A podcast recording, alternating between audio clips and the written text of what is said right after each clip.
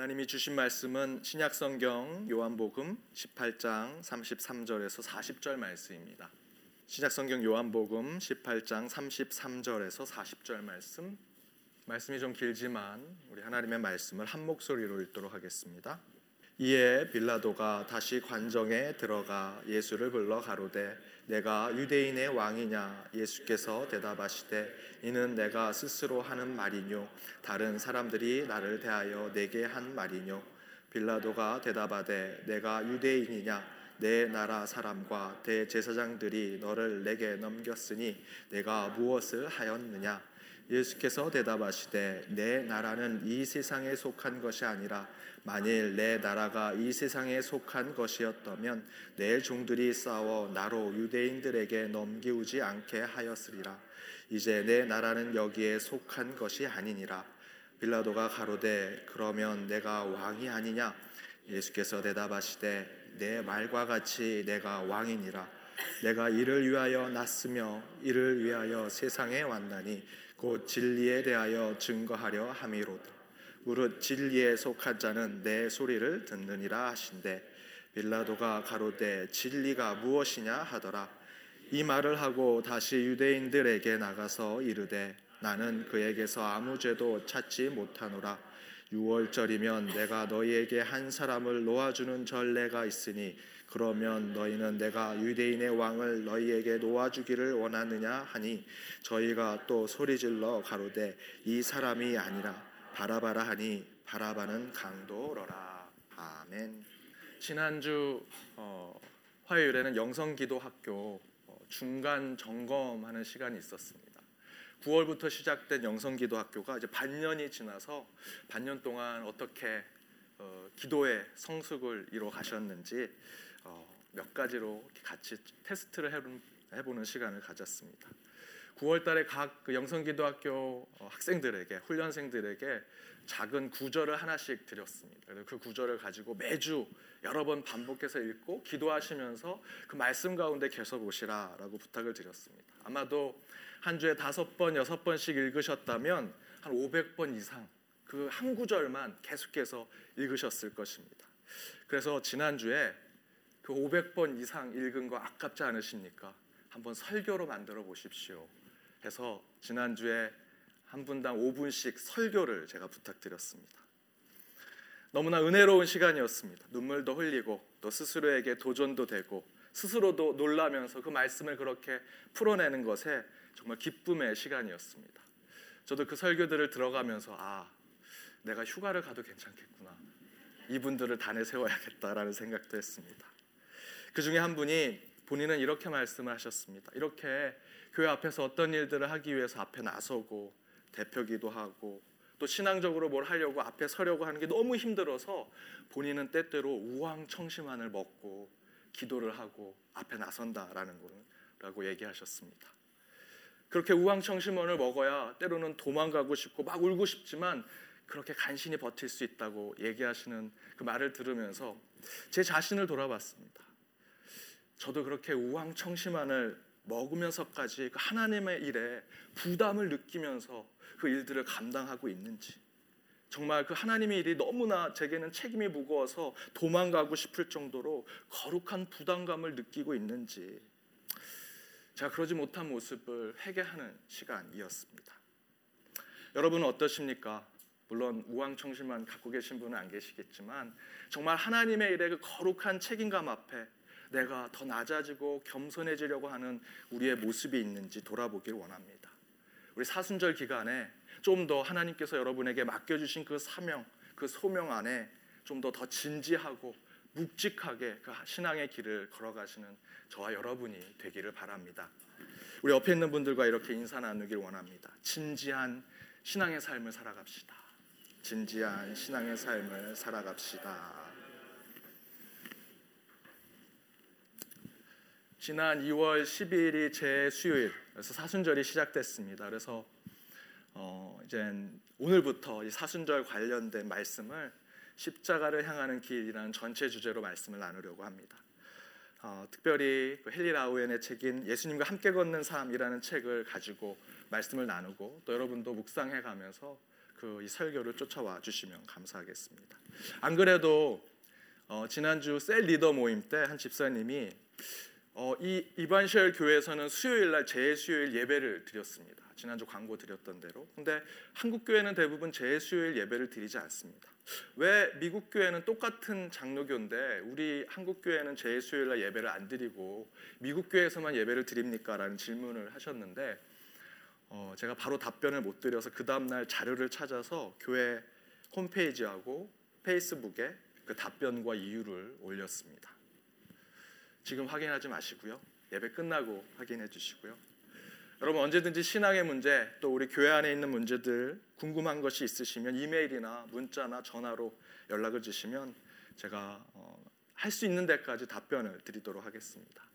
저는 목회자의 권위 또 교회 지도자들의 권위가 얼굴을 내세우고 이름을 드러내고 또 자리를 차지하는 것에 있다라고 생각하지 않습니다. 교회 지도자 그리고 목회자의 권위는 하나님을 섬기고 교회 안에 헌신하고 또 성도들을 서브하는 곳에 그 목회자의 권위가 있다라고 믿습니다. 여러분 신앙적으로 어, 다른 인간적인 거 말고요. 신앙적으로 저를 이용해 주십시오. 우리 교회 지도자분들을 신앙 가운데 분명히 이용하신다면 여러분의 신앙도 성숙으로 나아가게 되리라 믿습니다. 오늘 말씀이 그 말씀 가운데 저희들 한 걸음 나아가는 그런 말씀이 되길 바랍니다. 오늘 주일 말씀은 그 길을 가라. 라는 말씀입니다. 오늘 본문에서 무엇을 이야기하고 있습니까? 예수님께서 아무 죄 없이 빌라도의 재판정 앞에 섰습니다. 빌라도가 묻습니다. 당신은 유대인이지. 내 나라의 사람들과 대제사장이 너를 재판하라고 나에게 보내줬는데 도대체 당신의 죄가 무엇입니까? 라고 묻습니다. 이 예수님께서 36절에서 이렇게 말씀하십니다. 내 나라는 여기에 속해 있지 않다. 나는 이 나라에 속해 있지 않으니 이 재판은 나와 상관이 없다. 의미가 없다라고 얘기하십니다. 그러자 빌라도가 다시 묻습니다. 내가 이 나라, 저 나라 다 상관없다고 하니 그럼 당신이 왕입니까? 그럼 당신에게 주어진 모든 것이 다 당신의 왕으로서 갖고 계시고 당신은 그 위에 뛰어난 왕이십니까? 라고 묻습니다. 이 예수님께서 이렇게 말씀하십니다. 요한복음 18장 37절입니다. 함께 읽어보겠습니다. 스크린을 보시고 읽으시면 됩니다. 함께 읽겠습니다. 내 말과 같이 내가 왕이니라. 내가 이를 위하여 났으며 이를 위하여 세상에 왔나니 곧 진리에 대하여 증거하려 함이로라. 무릇 진리에 속한 자는 내 소리를 듣느니라. 내가 모든 것 위에 뛰어난 자다. 대제사장도 총독인 당신도 유다 왕도 로마 제국의 황제도 다 내 아래 있다. 내가 왕이다. 내가 최고다라고 지금 예수님이 선포하십니다. 그렇게 선포하시면서 내가 이것을 진리임을 증명하기 위해서 이곳에 왔노라. 무릇 진리를 알고 있는 자들은 그들은 귀를 열어서 그 뜻을 알게 될 것이다라고 설명하시는 말씀입니다.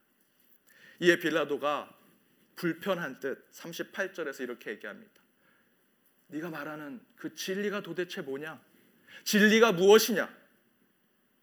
그런데 빌라도는 그 질문을 하고 대답을 듣지 않고 그 자리를 떠납니다. 제가 이 말씀을 오늘 전하기 위해서 어, 정해놓고 몇 주 전부터 계속 묵상하면서 굉장히 화가 났었습니다. 이 빌라도 때문에, 이 멍청한 빌라도 때문에 그 진리를 물어봤으면 대답을 기다려서 진리를 듣고 성경에 기록하게 만들어야지 진리를 물어놓고 등을 돌리고 다른 데로 가버리는 바람에 진리가 성경에 쓰여져 있지 않습니다. 아, 이 빌라도. 하지만 저는 또 여러분은 어, 주님을 따르는 주님의 길을 쫓아가기 하는 저희들은 그 주님이 말씀하신 진리를 찾아가야 할 것입니다. 빌라도는 답을 듣지 않았지만 적어도 저와 여러분 우리 그리스도인들은 그 답을 찾아야겠습니다. 여러분 진리가 무엇입니까? 그런데 오늘 본문의 말씀인 요한복음은요. 진리 전체를 설명하는 책입니다. 예수님의 복음서가 마태복음, 마가복음, 누가복음 이 세 가지의 앞부분에 있는 복음서는 산행으로 따진다면 어, 밑에 산 입구에서 상 정상으로 올라가는 구조를 가지고 있습니다. 진리가 저 위 산 정상에 있다면 그 산 입구에서부터 조금씩 조금씩 올라가서 맨 끝에 가서는 그 진리를 깨닫게 되는 것입니다. 상 입구에서 예수님의 탄생, 족보, 예수님의 젊은 시절 이야기, 세례를 받으시고 조금씩 조금씩 제자를 불러가시면서 진리를 세상에 가르쳐 주시는 그래서 마지막 최후의 만찬을 나누시고 그들의 발을 닦으시고 십자가에서 돌아가시면서 부활하시는 그 마지막 진리를 깨우치게 하는 것이 마태복음, 마가복음, 누가복음의 복음서입니다. 따라서 우리는 이 세 복음서를 읽어갈 때는 앞부분부터 차근차근 해서 마지막 끝에 있는 진리를 깨달아야 합니다. 그런데 오늘 본문이 나와 있는 요한복음은 거꾸로 되어 있습니다. 진리가 위에 있습니다. 산행으로 얘기하면 상 정상에서 내려오는 것입니다. 상 정상에서 그 상 정상에 있는 희열과 기쁨을 만끽합니다. 그리고 그 기쁨을 가지고 산 정상에서 내려오면서 천천히 그상 정상에서 느꼈던 것들을 음미하고 되새기면서 내려오는 것이 바로 요한복음의 말씀입니다. 따라서 요한복음의 진리 또 핵심 그 주제는 요한복음 1장에 나와 있습니다. 그래서 요한복음을 읽을 때마다 궁금한 것이 나오시면 4장을 읽다가 궁금하면 1장으로 가시고 8장을 읽다가 궁금하시면 다시 또 1장으로 돌아가 보시면 그 가운데 진리를 깨달으실 수 있습니다. 그렇다면 요한복음 1장에 무엇을 기록하고 있는가? 1장 1절이 아마 가장 정확한 진리를 설명하고 있을 것입니다. 요한복음 1장 1절에 뭐라고 기록되어 있습니까? 우리 함께 읽어보도록 하겠습니다. 함께 읽겠습니다. 태초에 말씀이 계시니 이 말씀이 하나님과 함께 계셨으니 이 말씀은 곧 하나님이시니라. 아멘. 태초에 말씀이 계셨다. 여기서 말씀은 예수 그리스도를 이야기합니다. 또한 그 말씀은 성령을 이야기합니다. 최종적으로 말씀드린다면 태초에 말씀이 계신다. 그 말씀은 곧 삼위일체 하나님을 이야기합니다. 태초뿐만 아니라 태초 이전에 삼위일체 하나님이 계셨다라는 것이 요한복음 전체의 진리의 첫 번째 이야기입니다. 원어 성경을 보면 이렇게 쓰여져 있습니다. 읽을 수는 없습니다. 그런데 거기에 빨간색으로 표시되어 있는 것이 로고스라고 읽을 수 있습니다. 이것이 바로 말씀입니다. 이 로고스의 뜻은 지혜, 영이라고 합니다. 따라서 이 지혜, 영, 로고스라고 표현되어 있는 것은 하나님을 상징합니다. 또 곧 하나님은 우리의 지혜이시고 우리의 영이시다라는 뜻입니다. 거기서 하나 더 나아가겠습니다. 중국어 성경입니다.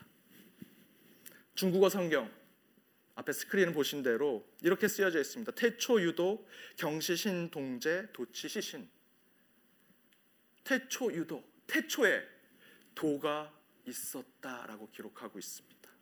도, 타오라고 하는 표현. 한자의 표현으로는 길도자입니다.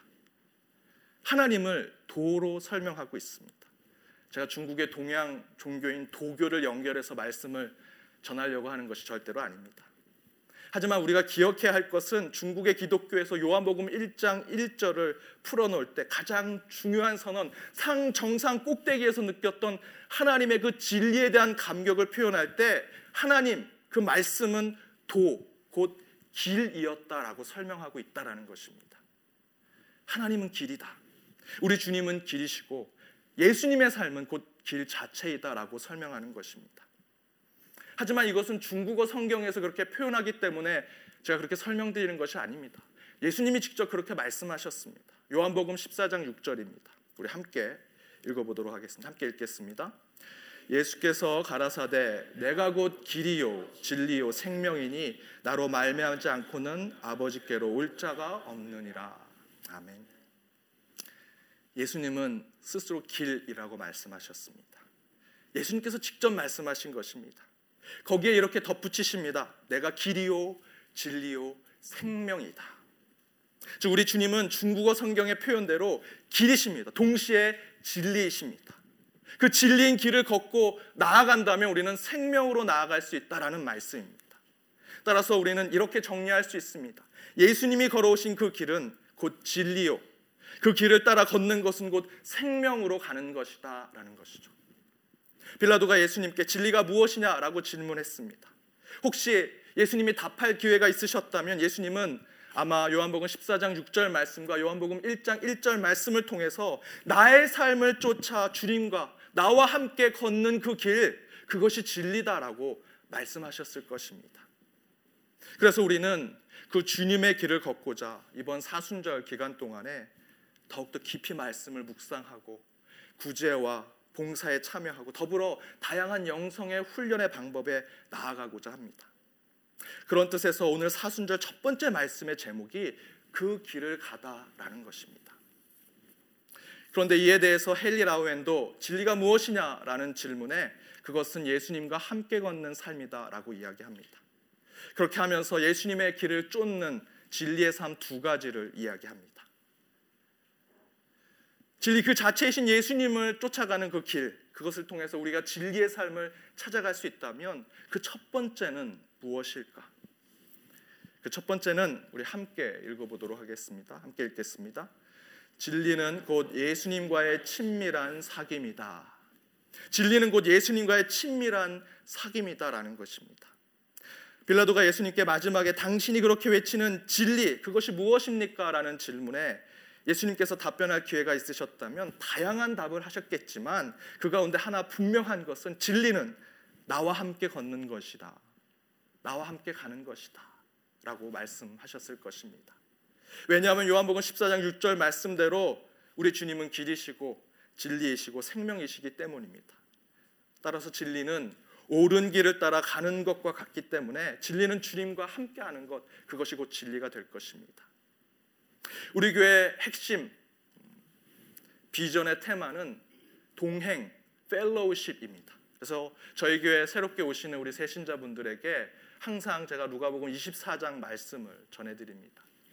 누가 누가복음 24장에 어, 두 명의 제자가 예수님이 죽고 장사 지낸 것에 슬퍼하고 근심하면서 엠마오로 걸어가고 있습니다. 그 가운데 한 사람이 함께 걷기 시작합니다.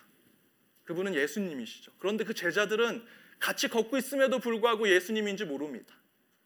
같이 이야기하는데 그 사람이 예수님의 이야기, 복음의 이야기를 합니다. 천국의 이야기를 합니다. 그 가운데 기쁨을 누리고 감격을 누립니다. 그리고 어느 한 마을에 머무르면서 식사 자리에서 마치 성찬을 나누듯 떡을 떼고 잔을 나누면서 그들이 눈이 띄어지고 아 이분이 예수님이구나라는 것을 깨닫게 됩니다. 바로 이것이 우리의 신앙의 삶이고 우리 교회가 추구하는 것이라고 제가 설명을 드립니다. 여러분 어떠십니까? 여러분의 신앙, 여러분의 삶, 늘 하나님이 함께 가시고 주님이 함께하는 삶처럼 사십니까? 그렇지 않죠. 때때로 하나님이 없으신 것 같고 하나님이 멀리 있는 것 같고 때로는 내가 하나님을 떠나 있는 것 같을 때가 많습니다. 그런데 돌아보니 하나님이 저 멀리 계시고 안 계시다고 생각했을 그때에도 내가 다시 내 삶을 회상해 보니 그때도 늘 하나님이 함께 하셨었구나. 하나님은 와 늘 같이 계셨다. 내가 멀리 했다고 생각할 뿐이지 이 제자들처럼 내 눈이 띄어지지 않았을 뿐이지 하나님은 나와 늘 동행하셨구나라는 것을 깨닫는 것 그것이 신앙이라고 저는 말씀드리고 싶습니다. 바로 그런 삶 하나님이 함께하는 삶을 깨닫는 것 그것이 기독교의 진리라는 것이죠. 우리가 가야 한다면 바로 그 길을 가야 할 것입니다. 주님과 함께 걷는 삶. 실제로 예수님은 요한복음 15장 7절에서 이렇게 말씀하십니다. 우리 함께 읽어보도록 하겠습니다. 요한복음 15장 7절입니다. 함께 읽겠습니다. 너희가 내 안에 거하고 내 말이 너희 안에 거하면 무엇이든지 원하는 대로 구하라. 그리하면 이루리라. 아멘. 너희가 내 안에 거하고 내 말이 너희 안에 있다. 내가 너희 안에 거하고 너희가 내 안에 거한다. 이런 영적인 친밀한 사귐이 있을 때 주님과 내 사이에 주님과 여러분 사이에 주님과 우리 교회 사이에 그런 친밀한 사귐이 있을 때 바로 그 삶이 진리의 삶이다라는 것을 증거해 주시는 말씀입니다. 바로 그때 구하면 이루게 되리라 말씀해 주십니다. 이것은 우리에게 기도의 도깨비 방맹이를 주신다는 것이 아닙니다. 구하면 이루어 주신다는 말씀은 곧 우리에게 진리의 길을 걸을 때 영원한 생명을 허락해 주신다는 말씀입니다.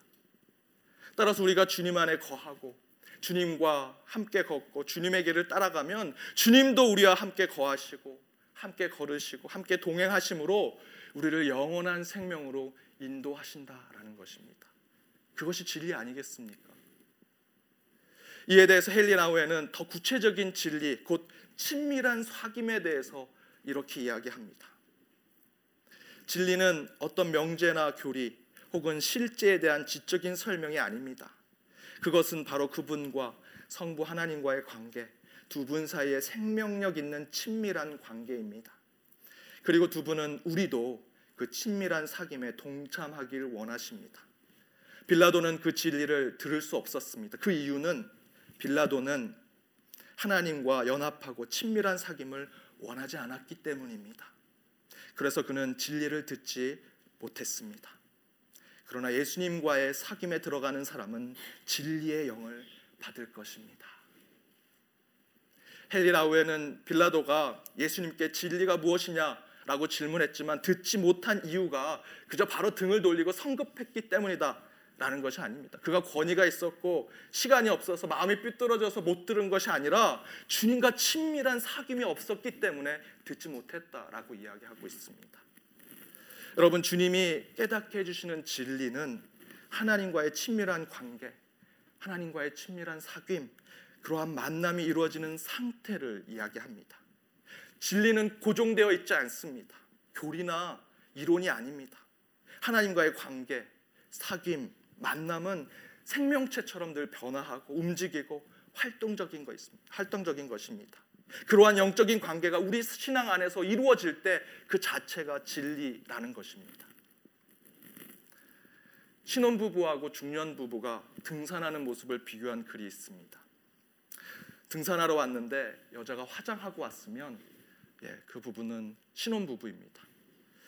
근데 그 여자가 화장 안 해서 남자인지 여자인지 모르게 되면 그 부부는 중년 부부라고 합니다. 남자가 등산 그 배낭을 메고 옆에 도시락 가방을 이만한 걸 들고 있으면 신혼 부부입니다. 산 정상에 올라가서 김밥도 먹고 과일도 먹고 다 먹지도 못할 거면서 그렇게 싸가지고 오면 신혼 부부입니다. 배낭에 지퍼락이나 은박지에 고구마나 감자 들고 오면 네, 그 부부 중년 부부라고 합니다. 서로 질문하고 얘기하고 별것도 아닌데 웃고 떠들면서 올라오면 신혼 부부가 등산하는 겁니다. 그런데 애들이 어쩌고 저쩌고 적금이 어쩌고 저쩌고 쓸데없는 소리 하지 말라고 소리 지르면 그렇게 말할 거면 왜 나를 불렀냐고 얘기하면 그 부부는 중년 부부입니다. 제일 마지막 중요한 부분입니다. 손을 꼭 잡고 등산하면 신혼 부부입니다. 근데 10m 떨어져서 올라오면 그렇게 10m 떨어져서 올라와도 아 저 사람은 부부구나라는 것을 알 수 있으면 중년 부부라고 합니다. 우리 교회에서도 그렇습니다. 제가 어, 우리 교회도 신혼 부부들이 꽤 있어서 뭐 누구를 찾으면 항상 붙어 있어서 늘 같이 얘기하면 됩니다. 그런데 우리 중년이 되신 30년, 40년 사신 장로님, 권사님, 집사님 가정에 제가 권사님 붙잡아 놓고 얘기하고 장로님하고 집사님 찾으면 안 계셔서 어디 계세요 물어보면 나는 몰라요. 저쪽 가서 또 찾아서 얘기하면 아 저도 몰라요. 그런데 항상 집에 가실 때는 꼭 같이 차 타러 가십니다. 제가 신혼부부 관계로 하나님의 관계를 비유로 어, 예를 들 것이라 예상하셨다면 그렇지 않습니다. 신혼부부 되신 성도님들, 우리 중년 이상 30년, 40년, 50년 넘게 함께 부부로 사신 우리 성도님의 가정으로부터 부부의 관계, 또 그런 부부의 삶, 가정의 삶의 조언을 듣고 또 많은 것을 배우셔야 합니다.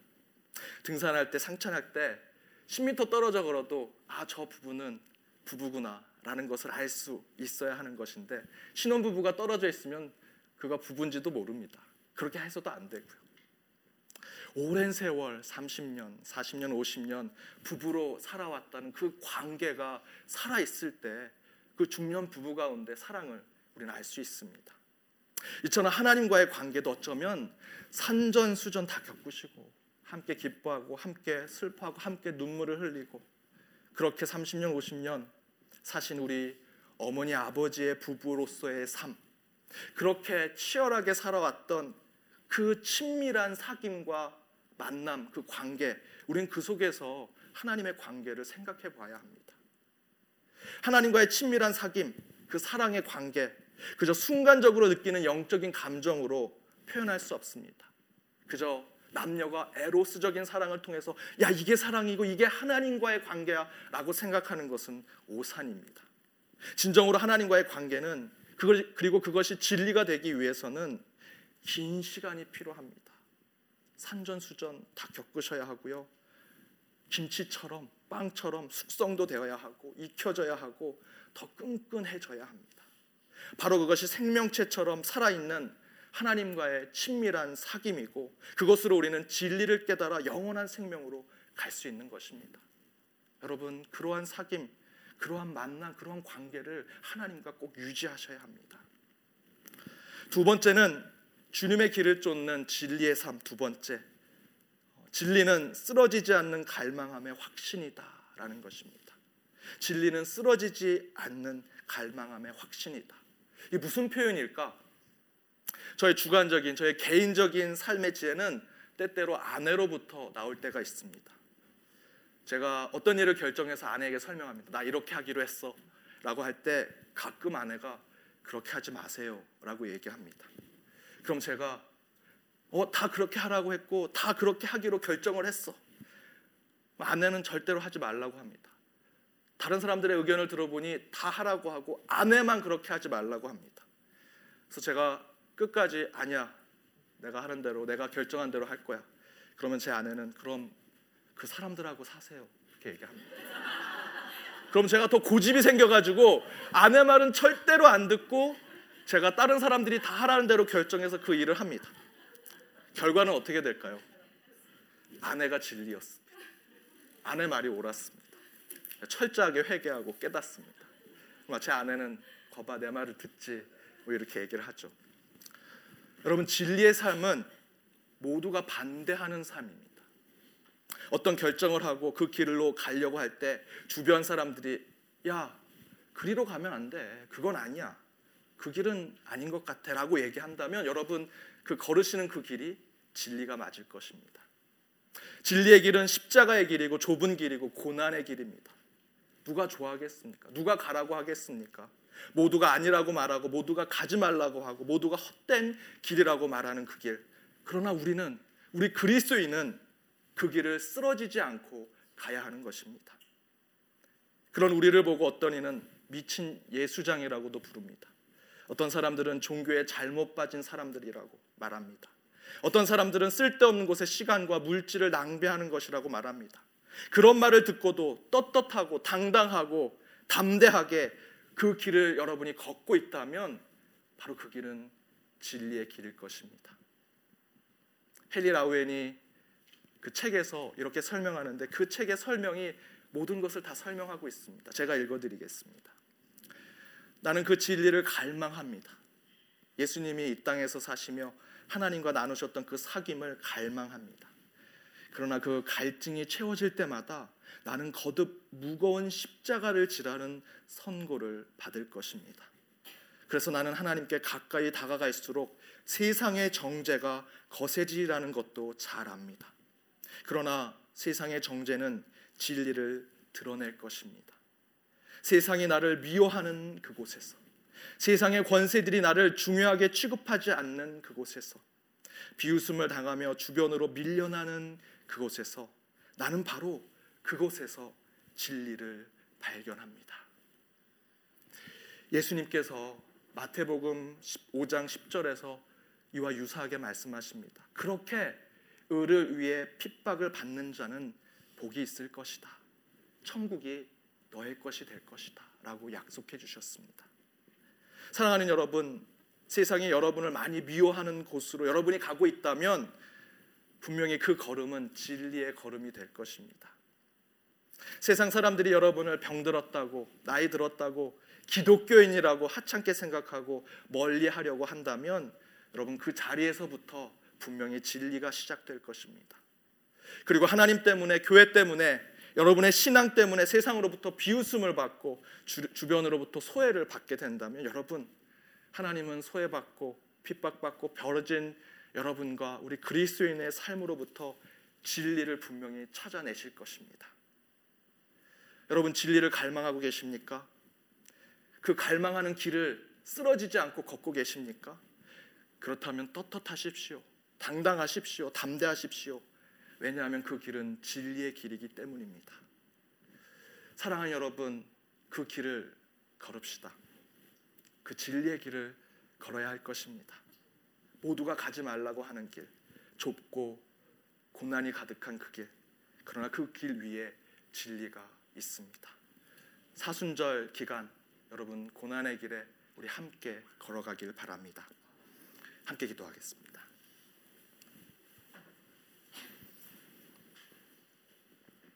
길이요 진리요 생명이신 주님 진리를 쫓게 하시고 그 진리의 길을 걷게 하심을 감사드립니다. 진리의 삶으로 생명을 얻게 하시고 그 진리의 길 가운데 참된 하나님 나라를 꿈꾸게 하여 주옵소서. 참 진리는 하나님과의 깊은 만남과 사귐과 관계임을 깨닫습니다.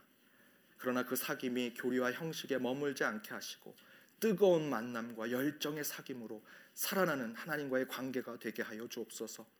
모두가 가지 말라고 하는 길 가운데 진리를 갈망하게 하여 주옵시고 끝까지 그 길을 쫓아가 하나님의 진리를 발견하는 우리의 당당한 신앙의 삶을 살게 하여 주옵소서. 항상 주님과 동행하길 바랍니다.